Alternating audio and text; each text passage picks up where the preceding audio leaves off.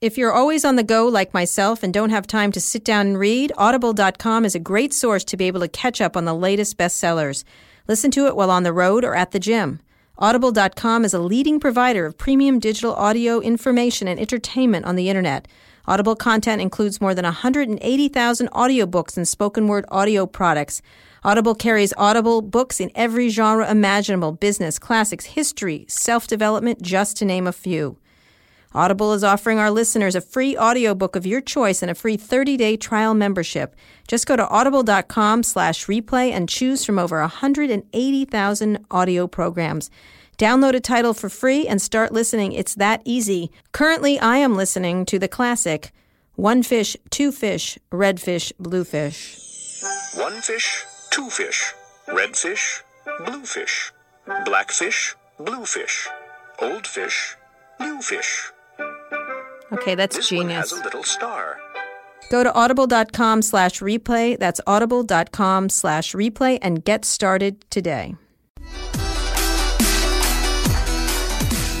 So thanks for showing up early. We're going to have a great panel. I- I'd like to bring out uh, our speakers. Let's start with Robert Kyncl. He runs content strategies and business for YouTube. Robert?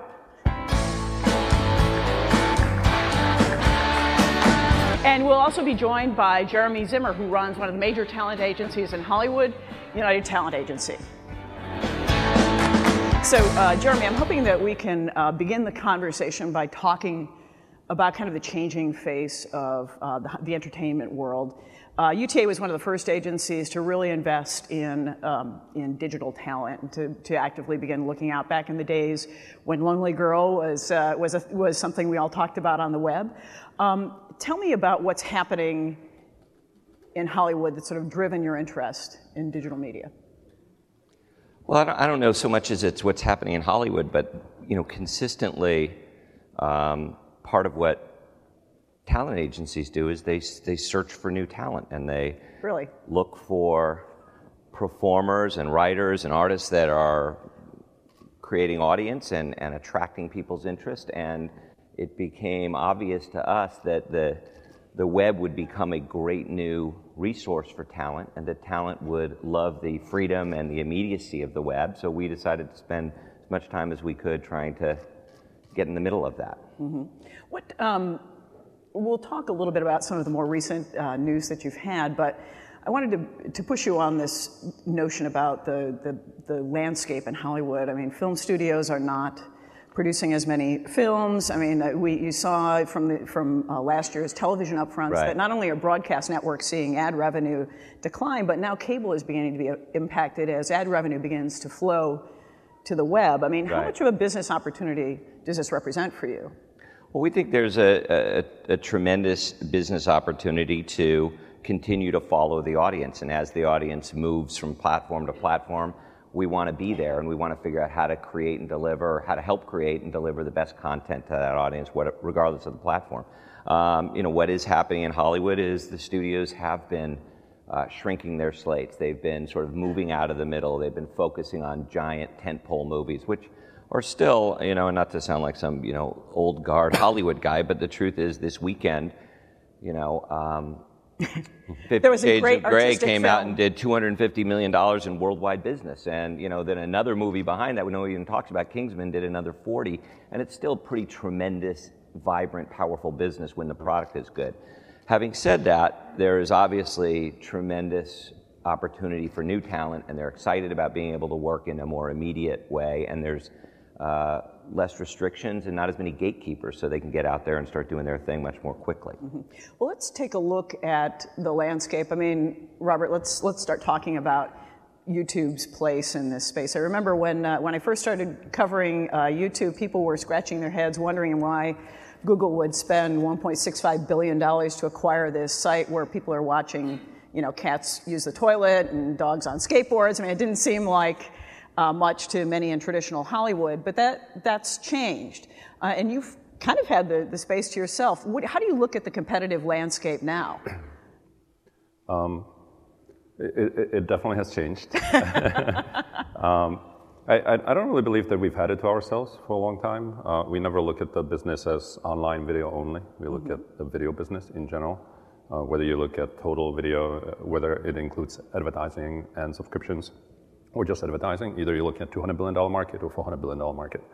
Um, so uh, we've always been a very small portion of the overall video business, kind of as Je- uh, Jeremy just mentioned. And so, so we never thought about it as having it to ourselves. Uh, I think there have always been ventures like Hulu and a whole bunch of other uh, sites all around the world uh, that have tried the same thing. Uh, what has happened, I think, in, in the last 12 months is that every platform uh, has decided that video format is something that they want to add to their uh, suite of offerings. So, you know, social networks go from text to image to video as, uh, as an expansion. And uh, traditional uh, company, you know, TV channels, traditional companies realize that there is tremendous amount of talent that you know, Jeremy represents and a whole bunch of other folks that is capable of attracting massive audiences, which then uh, increases the odds of uh, the content actually working. So they're going after the talent to work with them. So I think you're just seeing tremendous validation of the space, and uh, we're just uh, happy to be part of it. And you know, competition sharpens your edges, so and it's fun. Well, let's let's dig into it. I mean, you you know, we'll have uh, Jason uh, Kilar uh, on on the on the stage later on this morning, talking about his new video venture Vessel, which is. Uh, uh, focused on YouTube talent and trying to recruit YouTube talent and secure an exclusive window for some of those vi- so some of those uh, videos. How is YouTube responding to that kind of competitive pressure?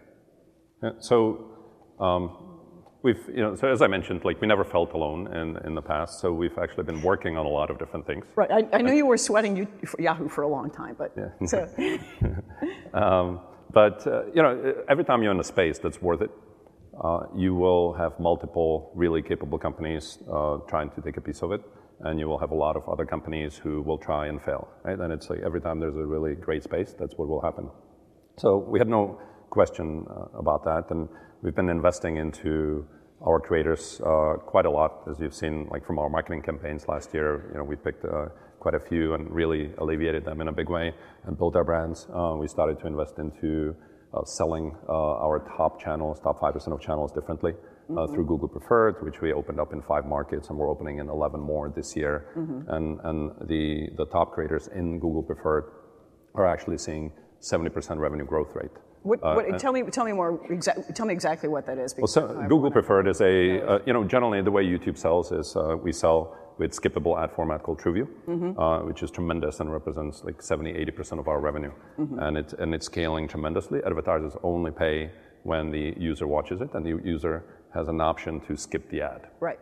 So it's a very friction-free uh, advertising format. Uh, so that's been working incredibly well. But we also recognize the fact that our top creators need additional way of selling. Uh, that advertisers want content adjacency to certain content that is uh, that is more premium to them. So we decided to launch a product, a sales product called Google Preferred, where we put top five percent of our channels uh, into it and, and offered advertisers to buy against that specifically. So one is an audience sale, and Google Preferred is a content sale. And the, the top creators in Google Preferred uh, have uh, seen 70% growth rate in revenue versus 50% growth rate, which is the general uh, sort of partnership uh, growth. So, uh, so it's been quite successful, and that's only been really in the works, uh, you know, only uh, for one quarter because we did all the campaigns last year, starting in you know September, October. So uh, we're expanding that all around the world and making sure that we deliver more for them. So we have been investing in creators that way. And then um, uh, in, in the last six months, we also decided to start funding some content with our top creators. So we launched YouTube Originals. And uh, so we're looking at a whole bunch of projects with folks who have amassed you know, millions of people as their weekly audience so that we can launch projects uh, with greater success rate. Well, Jeremy, you, uh, your agency has represented some of the top talent on, on YouTube. I'm thinking specifically of Michelle Phan, who uh, talked to me about whether Michelle has been able to uh, exist uh, on the revenue she receives solely from, from YouTube up until this point, or how you've how you've I mean, approached. ex- exist is a relative is a relative issue. So right. So she's in her 20s. She really doesn't have. She's much of done well, but she's also been able to build businesses outside of YouTube. We'll talk about that because it seems, the perception has long been that the, that the artists uh, who have blossomed on YouTube have simply used it as a launching platform, that they make their money elsewhere, and that, that's also true with Michelle. Can you? Yeah, that I mean that has historically been true with Michelle and many of the artists. And then you know part of what happens when value starts to be created is marketplaces build around it. So what we're seeing now is a marketplace really starting to develop for this talent. And what happens when marketplaces start to develop is agents help to create and organize the marketplace. So we've become more and more involved in helping to create and organize the marketplace, which is a nice way of saying getting these guys to pay up and getting the other guys to pay up.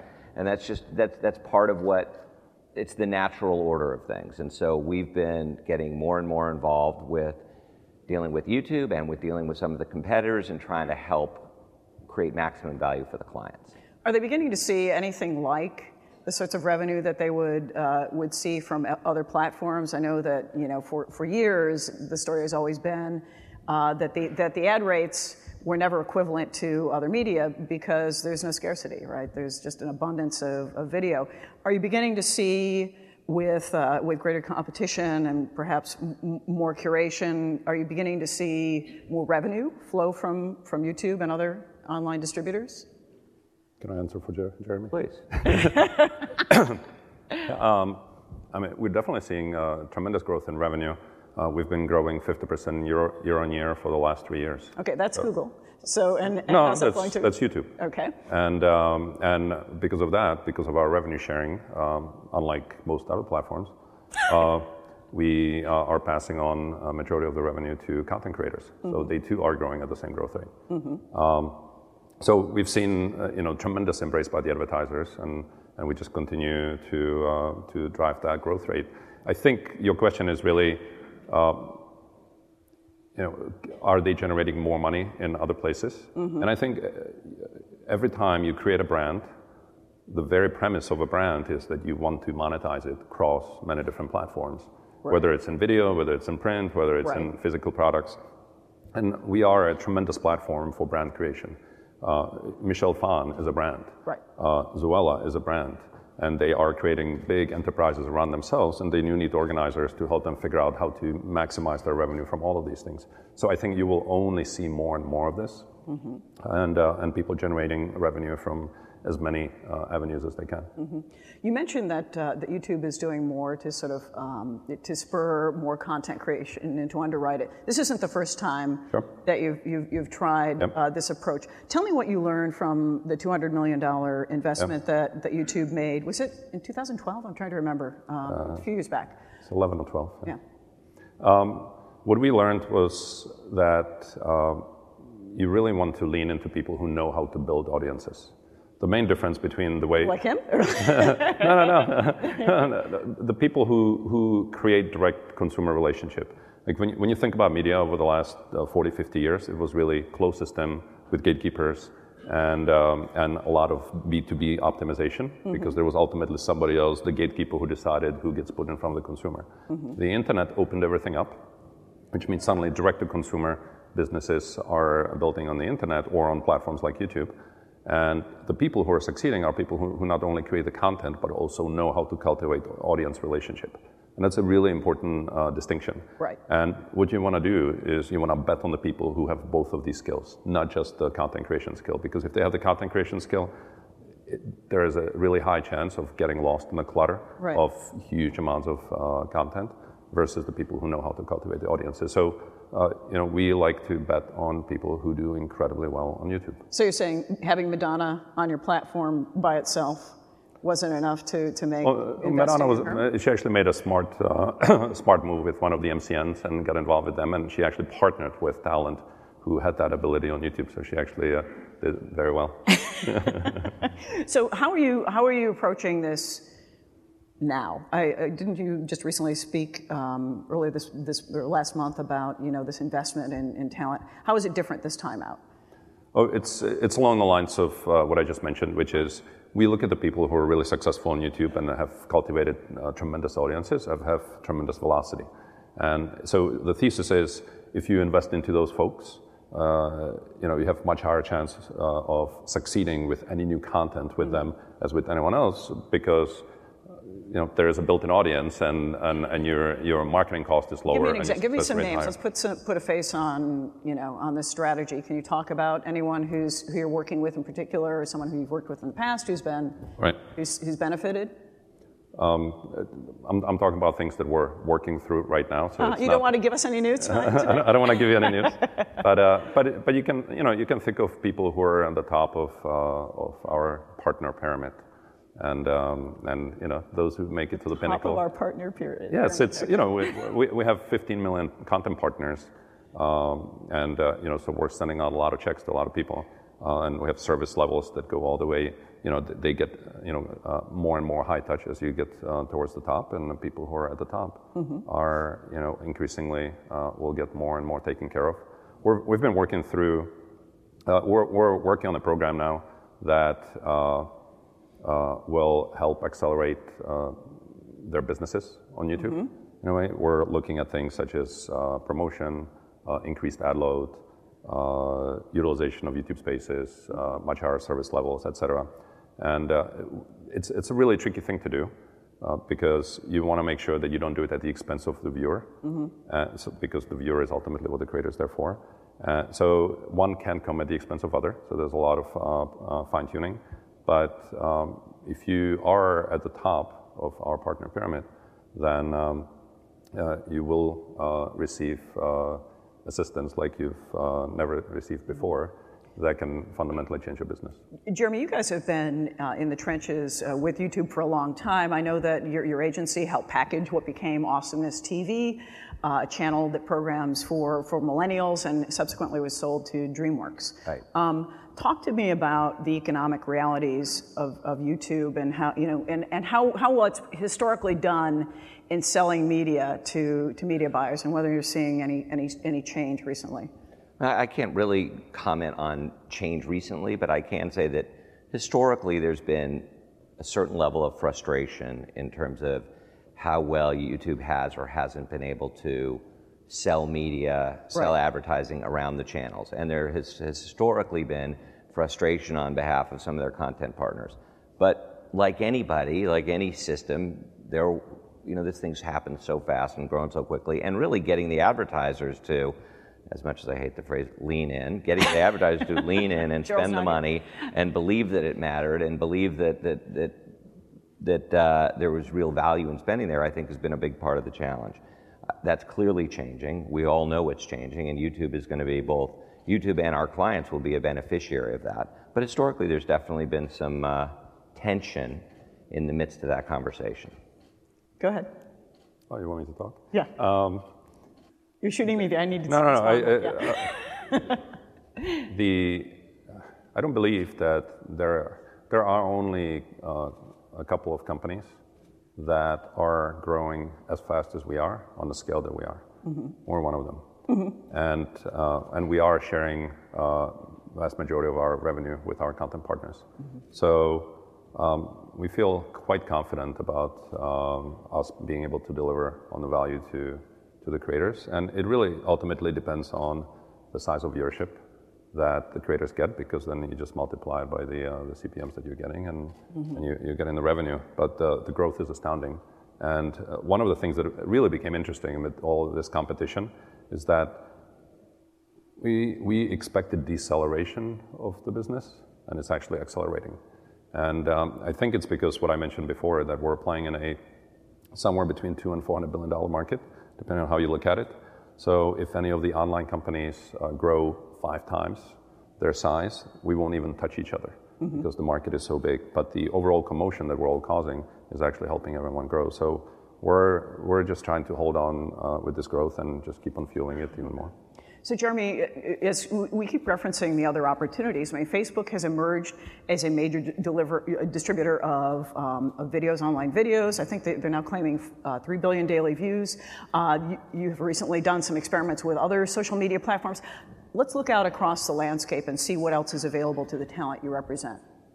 Well, the, the landscape's changing so fast. I mean, we sold a series um, a couple of weeks ago to Snapchat and they're going to become more and more aggressive. Facebook continues to s- signal that they're going to have a, a, much more focused and organized video platform. God knows what will happen with Yahoo, but there's there's continuing opportunities, and there's certainly a tremendous amount of uh, funding available, and and we're you know, we're in the middle of all of that, you know, and that's not to mention, obviously, Amazon and Netflix and the, the people doing more traditional content and funding more traditional content. I think the challenge for us, uh, on behalf of our clients, is getting access to the kind of analytics that help us make intelligent deals because we've, you know, in, in our traditional business, ratings, box Right. office gross, et cetera, we could sort of determine the value of the content based on some of those metrics. And the, the you know, it's, you don't get any data, you don't get data from uh, Netflix, you don't get data from Amazon. It's hard to get You get data from YouTube. You get data from YouTube. it's hard to know exactly what that data means yet. And I think what's, uh, what's critical to, for us as, as representatives is to start to develop a new set of metrics so we can understand the value of our, of our clients' work. So, so will YouTube uh, adapt its uh, the way it counts and measures audience so it conforms with other media? I, I think I'm hearing something like that.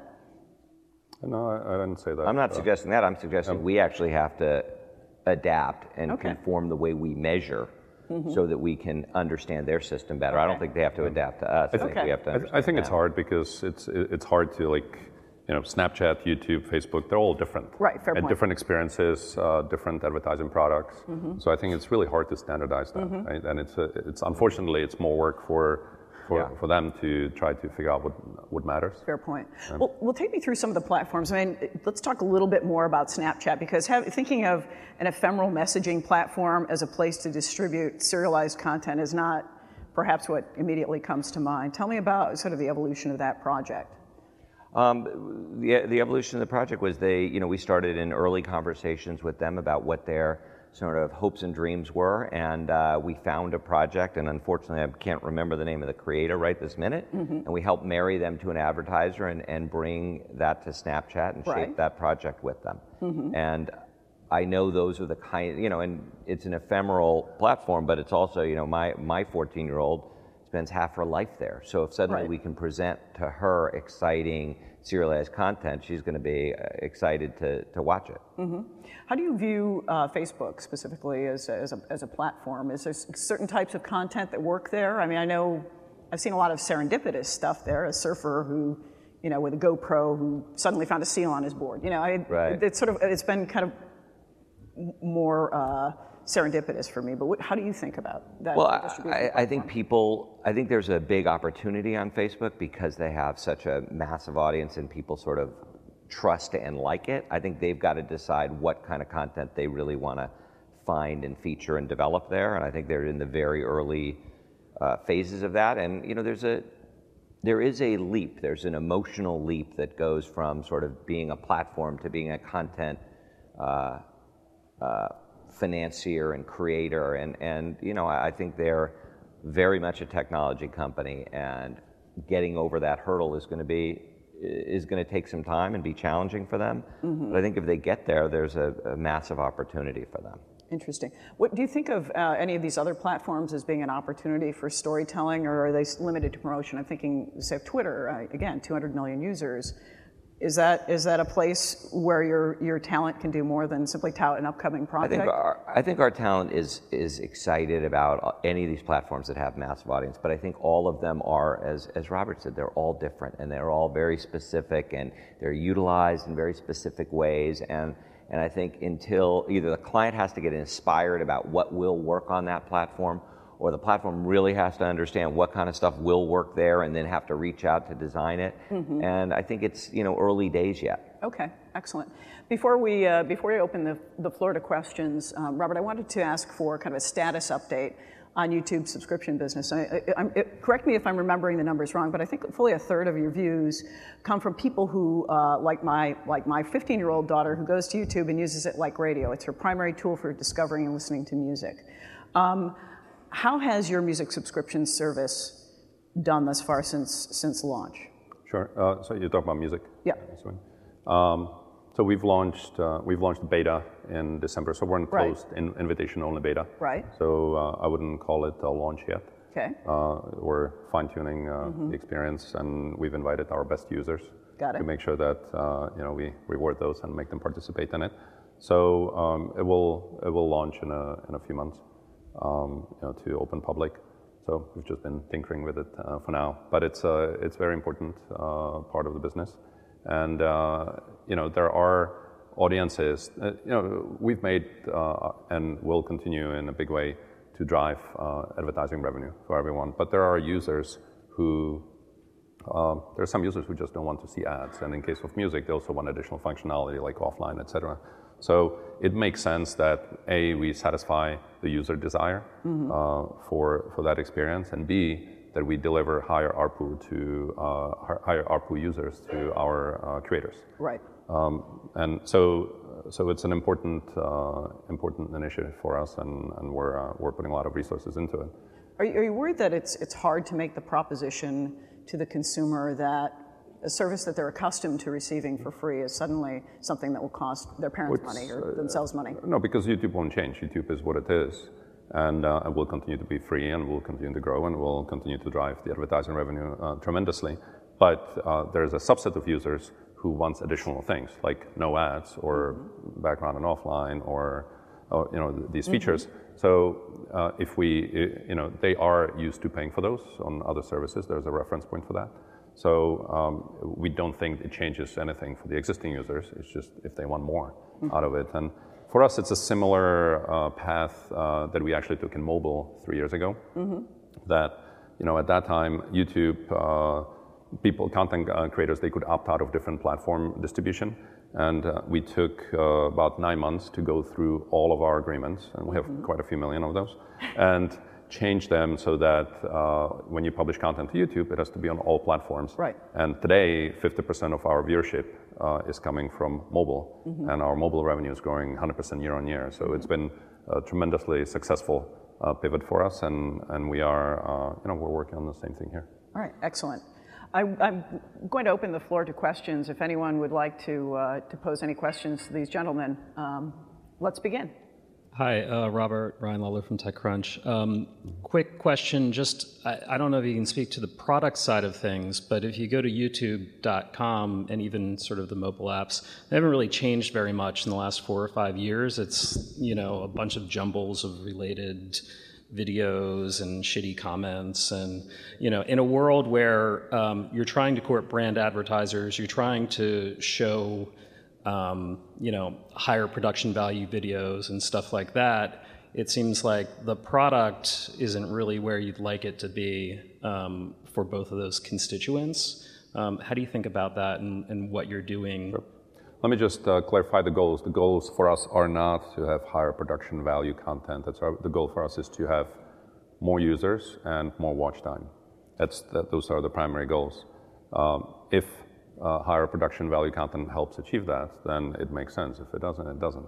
Mm-hmm. Uh, so everything that happens on, on our uh, site is highly optimized for watch time. And, uh, you know, and our watch time has been growing tremendously, and as I mentioned, recently has even accelerated. So uh, I think it really just depends on who you are and what the platform is to you. Um, but it's, it's hard for us to make changes that decelerate the watch time, and a lot of the changes that actually would make it um, uh, cleaner uh, do that. So it's, it's a really tough spot to be in. And I, you know, I have this analogy that I say that, you know, with the internet uh, opening up the closed systems of uh, traditional distribution, we're kind of like going from Switzerland to India. Switzerland is really neatly organized mm-hmm. and everybody understands it, everybody does really well. And India is really messy and very vibrant with huge amounts of signals, but it's growing incredibly fast. And I think the, the world that we're heading into, the you know, internet world, and not just in video, but in general, is, is, a, is a world of incredible noise. And it's really hard for all of us who grew up in Switzerland to actually understand that. But uh, if you go by the numbers and you focus on, on the underlying metrics, it kind of leads you to it. So it's a, it's a really tough problem to solve. And, uh, but our primary goals are you know, number of users and watch time. Yes. Hey, Robert, Rodney Jerkins here. Um, Ryan Tedder um, of, of the band One Republic recently did a song last year that was called Counting Stars. It had over 600 million views on YouTube. Him as a writer only received $900. I'm wondering, I'm curious to know where you guys are going to take it for the creatives in the future. So we actually, uh, music is a very large uh, portion of our watch time. in general, and we have uh, great relationships with uh, a lot of the suppliers. We don't pay him directly. We're paying a publisher. Uh, and whatever happens between the publisher and the artist, you know, we don't know. We we don't get to see that. What I can tell you is the amount of money that we pay out, which is incredibly significant. It's it's the largest checks that we're paying out are for music. So. Um, you know. To the publisher or to the artist? To the publisher.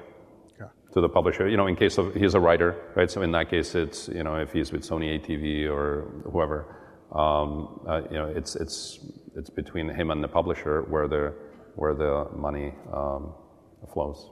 So it's it's hard for me to comment on that. Got it. Thank you. Thank you. And over here. Hey, Jeremy Lucas Shaw from Bloomberg. I have a question. Uh, both CAA and WME, your two principal rivals, have grown a lot larger over the past few years, thanks largely to new private equity money. You guys have tried at various points to to raise some money. How do you plan to compete with the two of them now that they've gotten so much larger? And to the extent that digital plays a role in that, what is the most profitable or successful part of that practice for you guys? Um, You know, we're not spending our time sort of trying to grow agent for agent or dollar for dollar as as compared to CAA and WME. We're trying to grow in a way that makes sense for us and makes sense for our clients. And so that means continuing to add the right practice areas and the best executives in order to fulfill the needs of those clients. Um, the digital practice has had a lot of uh, successful revenue points from Uh, retainer business representing companies, uh, digital-based companies trying to access traditional media, media companies trying to access digital. It's also now becoming very uh, very lucrative representing YouTube stars and being in the middle of their negotiations between different platforms. And obviously, you know, we've had a couple of great experiences where we've been involved in companies and their origination.